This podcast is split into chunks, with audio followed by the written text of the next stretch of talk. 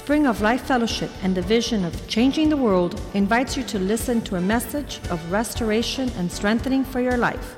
Let's listen to our guest.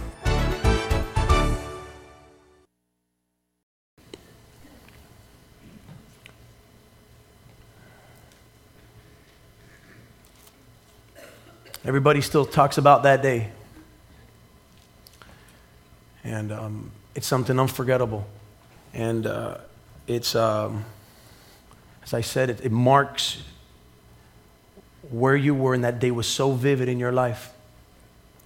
But one thing that occurs in our life when a tragedy occurs, something like this, that great and that magnitude, is we begin to doubt God. We begin to ask questions like, why, God, does stuff like this happen? We ask questions, and it's a huge question that people ask all the time is, God, why does bad things occur to good people? I don't get it. And we begin to question, we begin to question. And you know, I was reading scripture and I was reading I was reading God's word because I wanted to understand God's heart. I wanted to understand God's purpose because I don't know the answers. Billy Graham was asked to speak a week after this event occurred, and he said the same question I don't know. We don't understand God's ways, they're different. And I hope that today you may leave here with some confidence or with confidence that our God is in control of it all and that our hope is in Him. And here we find ourselves in Luke 13 1. The same exact question that was asked today, that is being asked today, the same doubt that was being that is being asked today was asked 2,000 years ago when tragedy took place. And here are some people that said there were some present at the time who told Jesus, they questioned Jesus, saying, How about the Galileans whose blood Pilate had mixed with their sacrifices? Here was Pilate killing lives and people questioning God, why? Why would something like this be allowed? Why would you allow the death of innocent people? They didn't get it.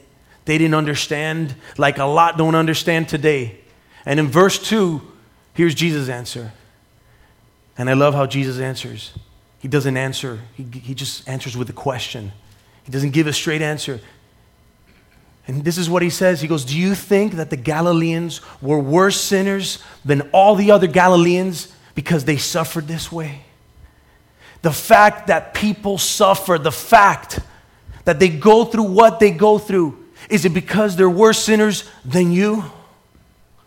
It's not fair, God. It's not fair that there was innocent people that died when those, building, those buildings collapsed. Same thing, same questions they had, and this was Jesus' answer. Do you suppose that those people were worse sinners? Is it because they were sinners and they're worse than you? Trust me, you're a lot worse than a lot of people that died in that, those buildings.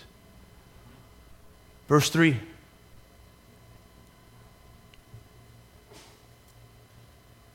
I tell you, no.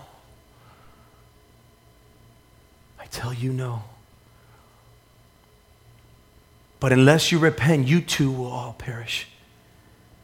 You see the concern of Jesus? See, he's not into the why, into the physical. Why is this happening? He won't give you the answer because you won't understand it. You won't understand it now, you'll understand it later. He says he's concerned more about your heart, you. Forget about those people. How about you? Today, unless you repent, you too will perish. And he's not talking about being killed in a building. He's talking about your spiritual life. God's concerned about your heart. We're concerned about what's happening all around us. God's looking at a bigger picture. When we look through the eyes of God, it's totally different, but we can't see it.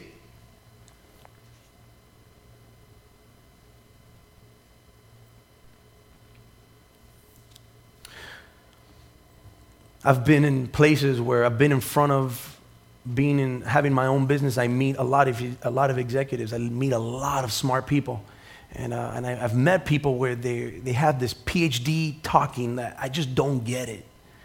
They are they're so intellectual, and I'm an educated man, but man, sometimes I hear these conversations, and, and they're going at it. These two guys, and and they're talking about things, and they seem so smart. I have no idea what they're talking about Yet, yet I know they're smart and I know that what they're talking about, like it makes sense somehow.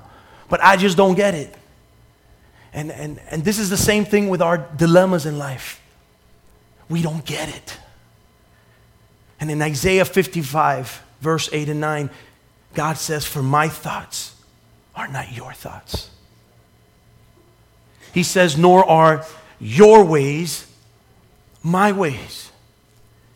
In fact, the Lord says in verse 9, as the heavens are higher than the earth, we're here on earth, heaven as far as it is. He says, so my ways are higher than your ways. You see how big that is? You're not going to get it. You guys have a way of thinking. That's not the way God thinks. My thoughts and your thoughts, they're different.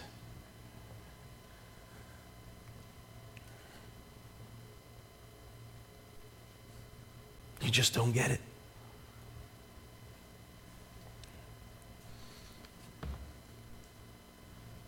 I'll never forget being in those delivery rooms with Jenny. And for sure, Jenny won't forget. My mom told her just to comfort her, listen, don't worry about it. After you'll just forget once you have the baby in your head. And Jenny says, Astrid, I, I didn't forget. she was doing that to comfort her. But you know, being in that delivery room um, and being with one of, one of the most respected doctors, um, the doctor that delivered the baby, um, he's an amazing doctor. He knew all the medical treatments. He knew, he knew the whole entire procedure. He knew the entire process medically. He knew how he had to deliver the baby, how to cut the umbilical cord, how to treat the baby. But one thing he didn't know is how to feel that pain. And I'll never forget, maybe Jenny forgot, I don't know, but I, I, if, I was just freaked out. And when she, she said, Doctor, I can't. I can't do this. It's so hard. And there was no time for epidural on that fourth baby. And it was painful, she says. I can't say it was. And I can feel the pain, but I didn't really feel it. And so she says, Doctor, this is too much. I can't. Of course, she didn't say it like that. She was screaming. And she goes, I can't, doctor. And the doctor says, Yes, you can. Come on, Jenny, you can do this. I can't, doctor. It's so painful. And he goes, I know, I know it's painful. And she says, No, you don't, doctor.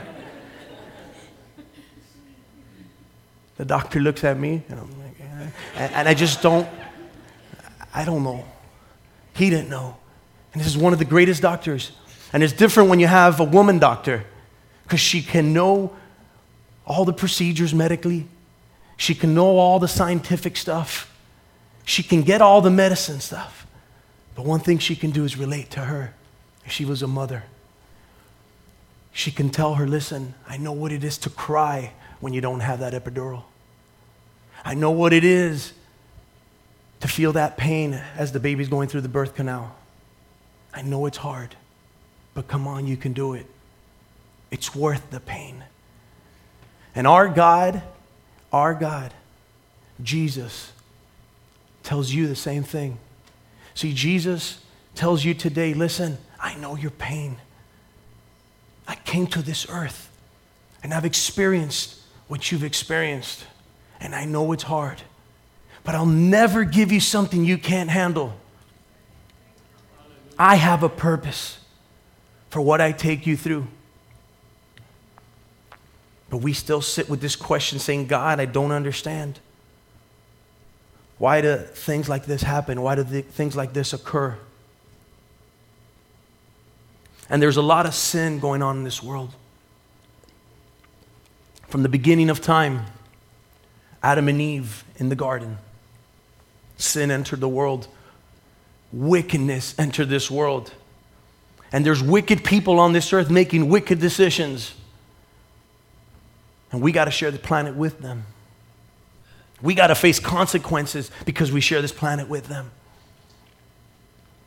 And we question God God, what is it?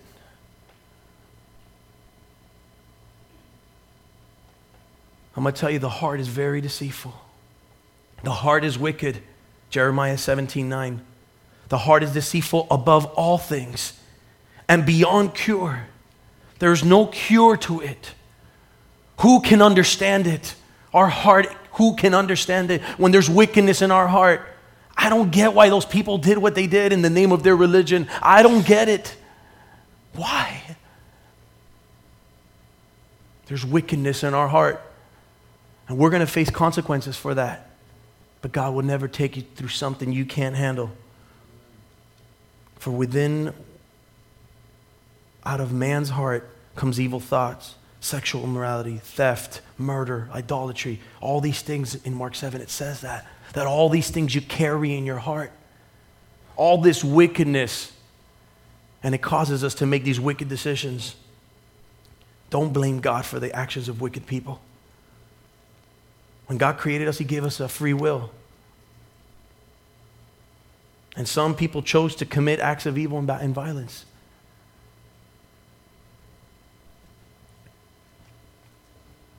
Maybe your house is a mess at times, and people coming over, you run and you take care of everything, you organize it, and it takes you sometimes, if, you, if they give you enough time, you have an hour or two organizing everything. You mop, you clean, you, you, you put everything in its place.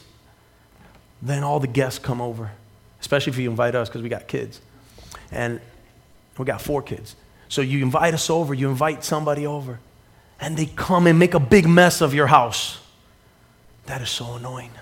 Because then now you got to clean up everything that, they, that you just cleaned up. Now you got to clean it up all over again. The same thing with God. God made a perfect world. We came in, we messed it up. But God cleans it up.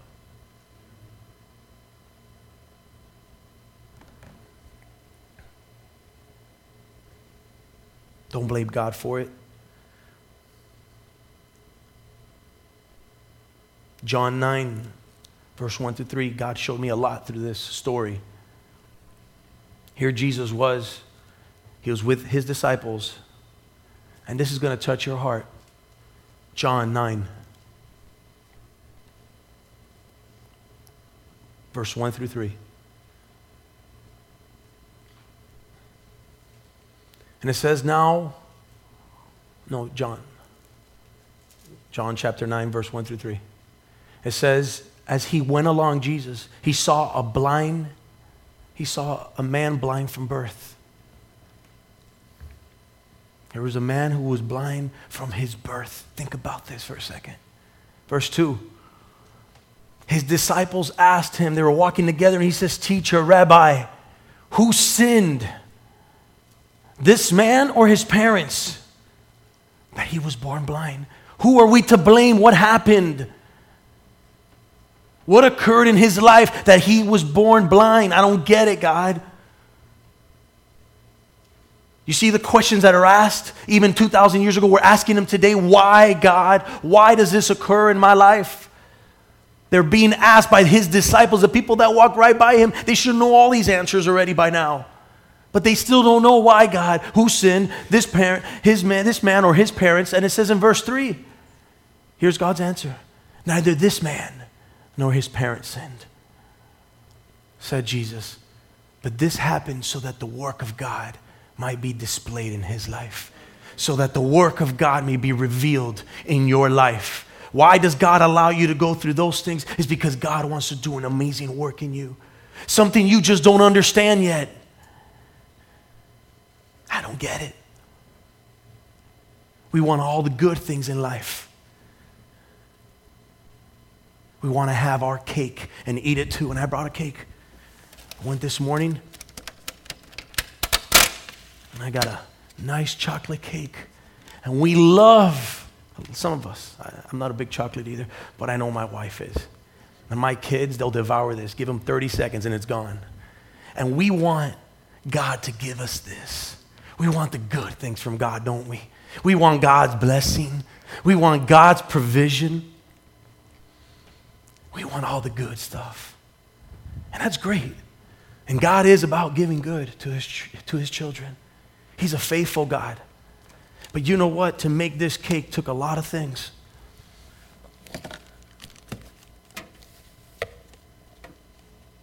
It took an egg. How many people want to just eat this egg like this, a raw egg? Anybody?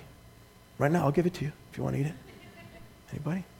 Maybe some tough guys that they're healthy and they love to eat this like this raw. But it ain't pleasant. I don't care if you eat this or not, it ain't pleasant to eat. But it's necessary to make that cake. And you must include that.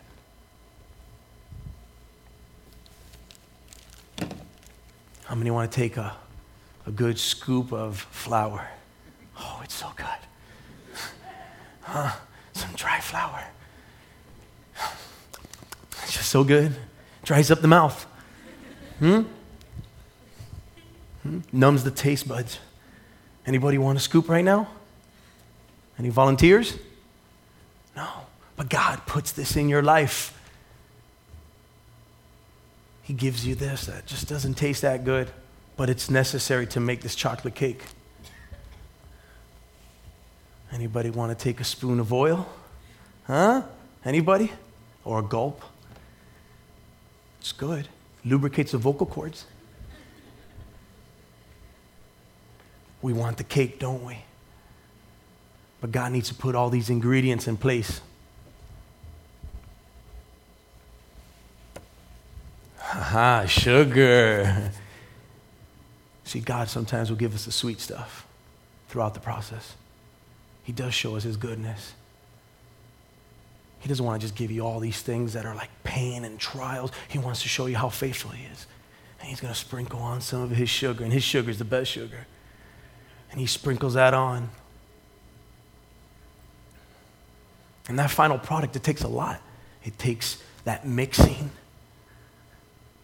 And though He's going to mix that in your life, He's going to blend it all together, and you're like, God, what in the world are you doing in my life? What are you doing? What is this, this is a mess. My life is a mess. God saying, No, it's not. I'm doing something great. I see the big picture. You see the egg. I see a cake. And you're going to love it. Because I do good things. And you say, God, you know what? I, will take this, I'll take but I will not eat that egg, man. Come on. No, you can't. You need it to make the final product, you need everything that God puts in your life. We don't see the cake. We don't understand His ways. We don't understand His thoughts. They're way higher than ours. He sees this. You see all this junk, and it ain't junk. It's precious. Trials, Kenny, are precious. Yes, because what it produces is amazing. Is it easy to eat this stuff? No.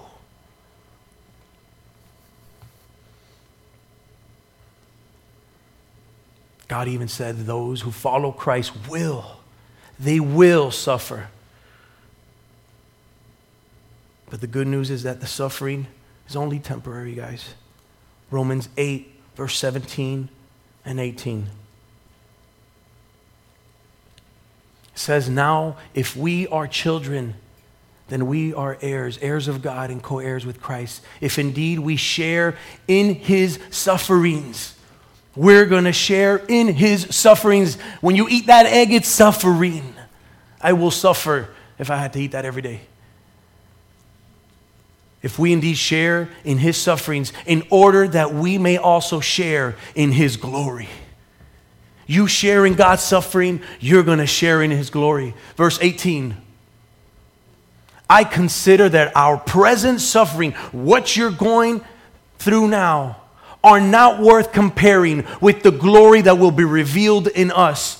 Let's read that again together. I consider that our present suffering, what you're going through right now, what you're going to go through tomorrow, is nothing compared with the glory that will be revealed in us. What God has prepared for you, forget about it. It's gonna blow your mind. You're not gonna understand it right now, the present. God's in control of your future. Don't worry about your future. What's gonna happen to me? God, what is going to happen to me? Don't even worry about your past. Don't worry about your future. God says, I'm in control of it. It's in my hands. Live today for me. Today is the day of salvation.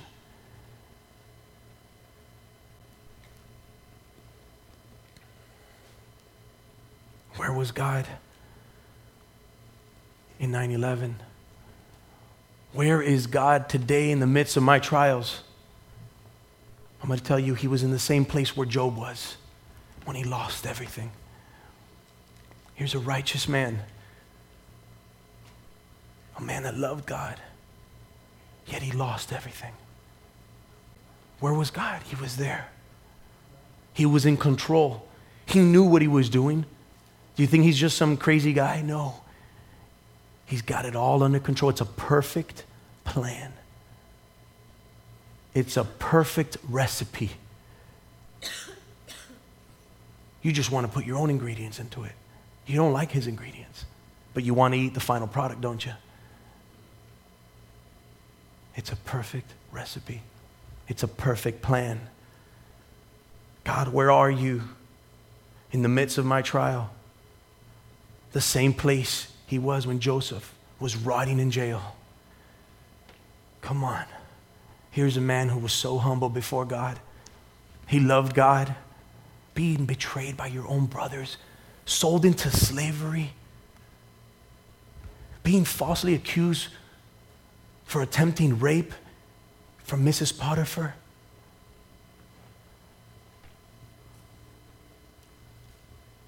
Being put in jail going through the things that he was going through, do you think it crossed his mind, God, what in the world are you doing? Yes.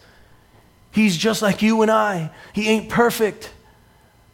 He's got the same questions the disciples had. He has the same questions you have today. Joseph had the same doubts, I'm sure. He couldn't have been, oh, this is awesome.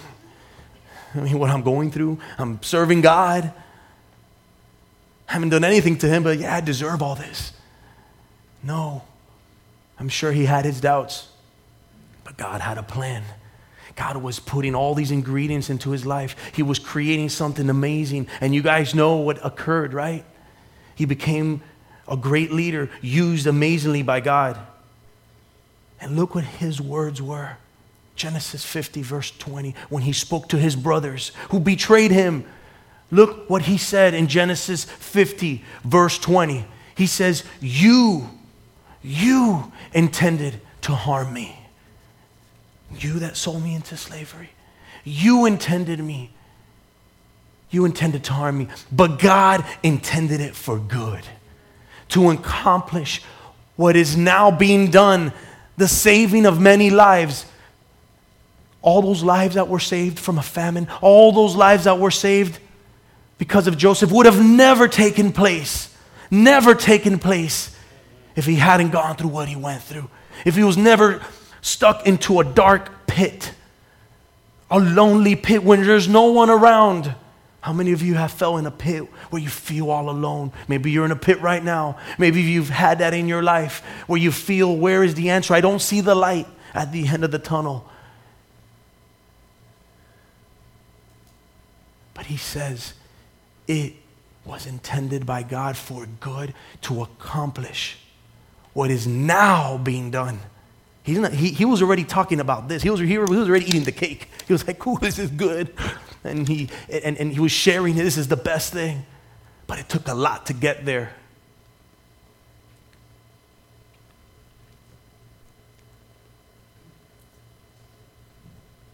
I'm sure Joseph wondered at times, where was God in the midst of my trial? And we could go on telling of, of experiences we can talk about Moses in the middle of the desert, but God had greater purposes for him.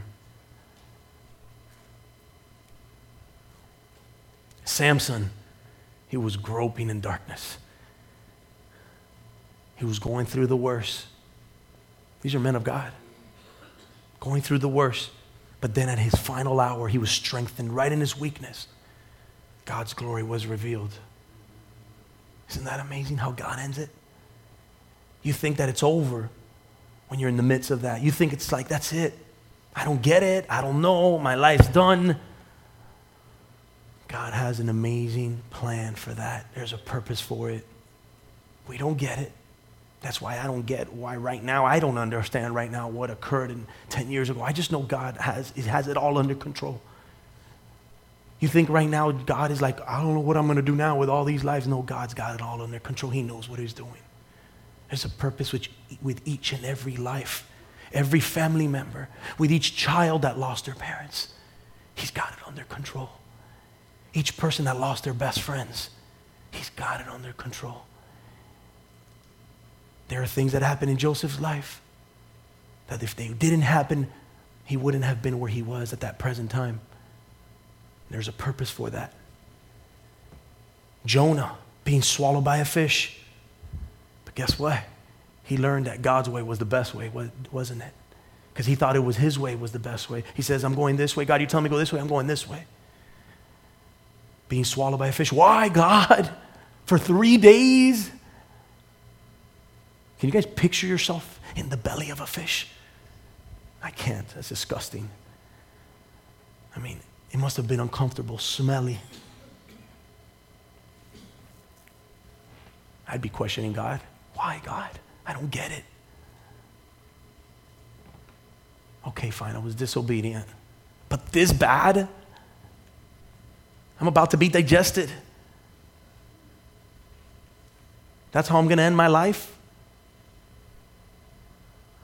But it showed him that God's way was the right way, it was the best way. A man of God, a prophet of God, needed to go through that.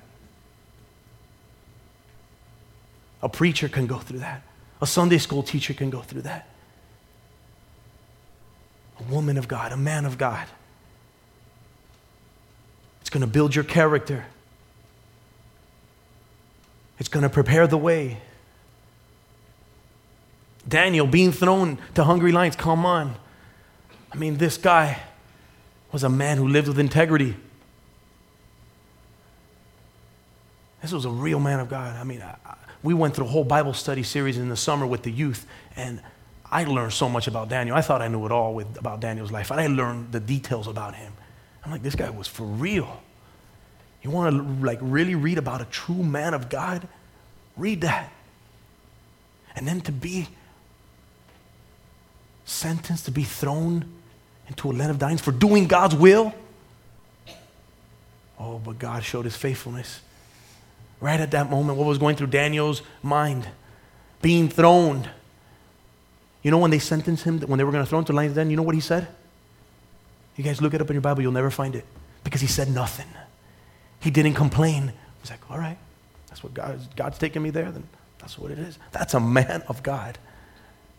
He shut his mouth. He didn't complain. He didn't whine. How many of you whine when you're going through the worst? You call your friends to whine.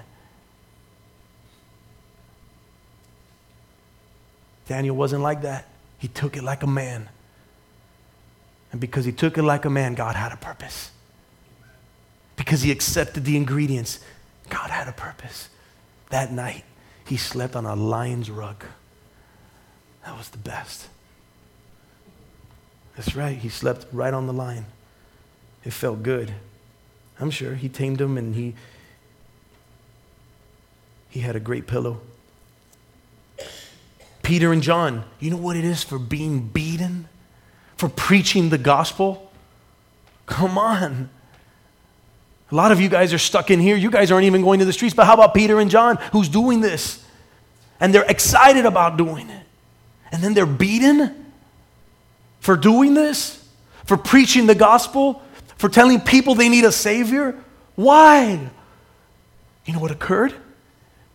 They had greater, greater, let's, let's hear this, greater opportunities to share the gospel now they were able to reach even more people because of what took place. Can you imagine you're in the middle of doing God's will and then getting beaten. Why, God? Shh. God says, Be still and know that I'm God. I'm in control. God is a sovereign God, He's in control of it all. Paul, being stoned, shipwrecked, and imprisoned. Come on. A man of God going through all that he went through, yet being assured that all things work together for the good of those that love him. To say that, that all these things, he said that, to all these things, that they're working for the good, that's crazy to say that. God, everything you're giving me, all these trials, I know it's for the good.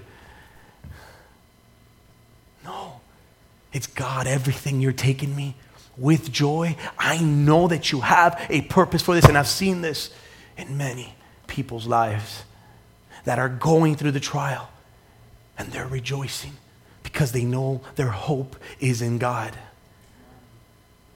They know their answer relies on God.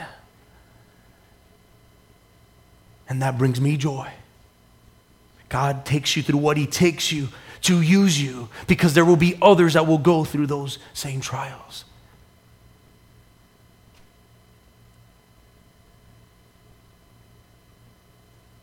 Even if it's a disease, even if it's something that Job went through. Why, God? He's got a purpose for it. God cares about the heart. Didn't you hear God's answer to the disciples? Forget about the questions.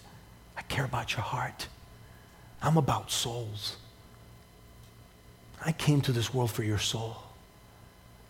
I came to this world so that you, after this temporary stuff here, that you can be with me one day. That's what I came for. Don't question any of this temporary stuff. My ways are greater than your ways. My thoughts are greater than your thoughts. You won't get it, but I see the final product. Where is God? Where is God in the midst of my trial? Where are you, God?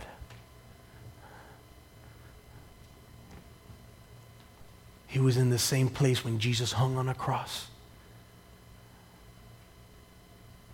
Oh, the pain. Oh, the agony. Come on.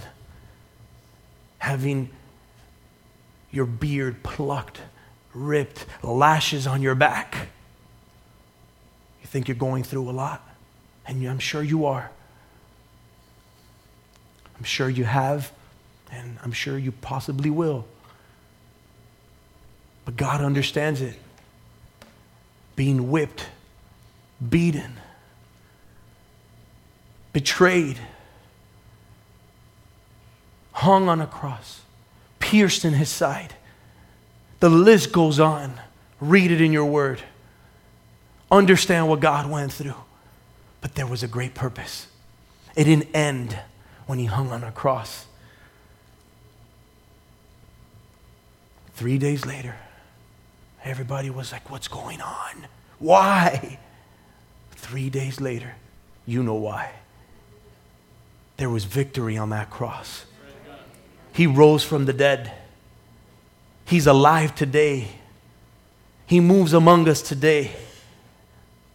Your sins, on top of everything that He carried, He carried your sins on that cross. What a heavy burden that was. That's heavy. Jesus knows what you go through because he went through it. Just as Jenny's doctor had no idea what she was going through, and maybe a woman doctor would have. But it's like a pregnancy. Sometimes you're going to have to eat this stuff for nine months, nine years, I don't know. And the process is going to be painful. There's going to be labor pains in your trials. You're going to sleep uncomfortable. It's going to be hard to do things. I went to the Lamaze classes and they put all these weights on the men. they put like weight here, weight here, weight everywhere, and they put the actual weight of what it weighs for women. And they said, All right, now you men go do your things. And they go, Sit down, pick this up. And I was like, I can't, I can't. It's, I'm going to tell you something. A woman understands that. A woman can understand all that pain. But at the end of that process, at the end of that entire nine month process, and at the end, it just seems so painful. That's the worst part, isn't it? When it's just, when you thought it was getting better, it was getting worse. God turns on that oven. Why, God? Just wait. Wait and see what I'm doing in your life. Wait and see what you're going to have. And the greatest thing occurs after nine months. The thing you've been waiting for. I can't tell you how much joy it, bring, it brings to have a child. It is the greatest thing that has ever occurred in our lives. The greatest thing.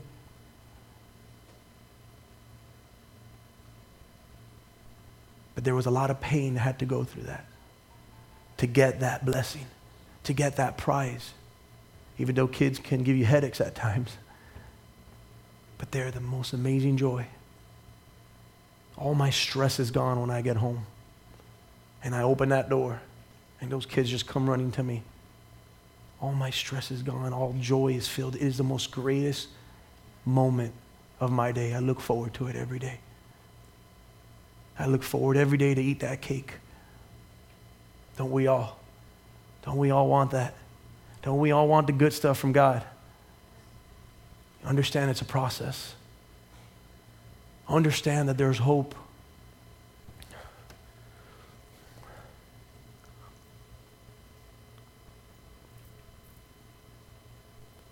This is one of my favorite verses.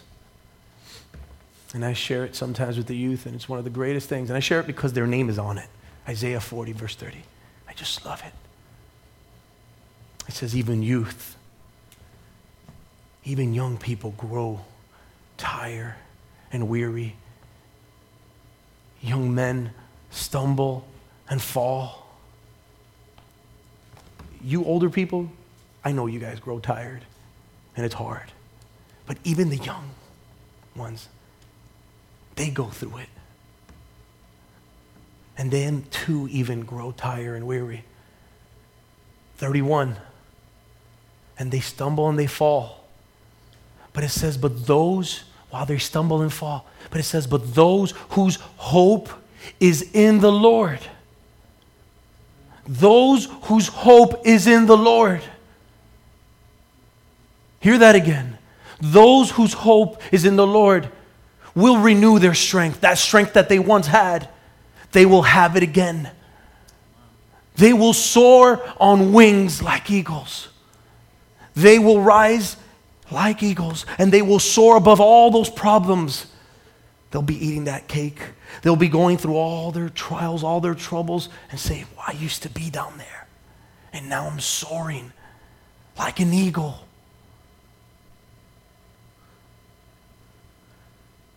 But it's for those who hope in the Lord. They will run and not grow weary. They won't grow tired. They're going to run do you understand that?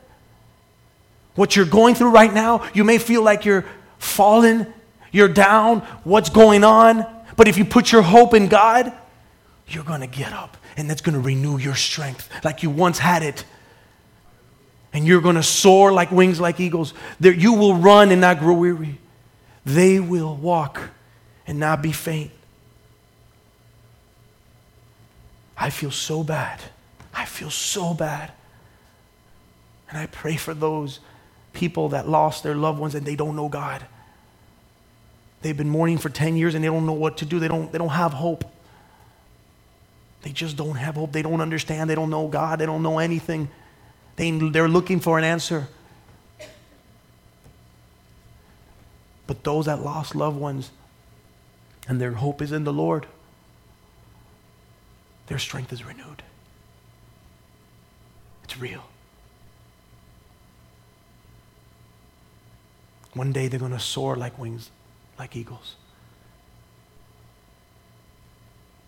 And for those that died in a tragedy like that, that knew God, that their hope was in God, that was the most glorious day.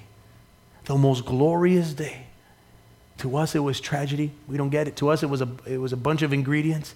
But to that day, forget about that cake. They had like a golden cake or something. It was the most greatest day of their life. No more tear, no more sorrow.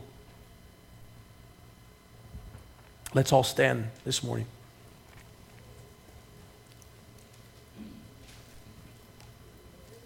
I want you to understand something today, people of God, and put your attention on God's word. God is able to restore, He's able to repay, He's able to rebuild, to heal, despite all that happened. And our faith should remain in God always. Never give up. Don't give up on God. He never gave up on you. Don't give up on God. I'm pressed, but say, I'm not crushed. I'm persecuted, but I'm not abandoned by my God. I'm crushed. I'm, I'm pressed, but I'm not destroyed. You know why? Because your hope is in God. There's a song, not, I don't think they're going to sing it, and that's fine because it's an old song and I just love it. And it says, Because He lives, I can face tomorrow. Because He lives, all my fear is gone. Because I know he holds a future, and life is worth just living just because He lives. Just because God lives. All my fear is gone because my hope is in God. I can face tomorrow.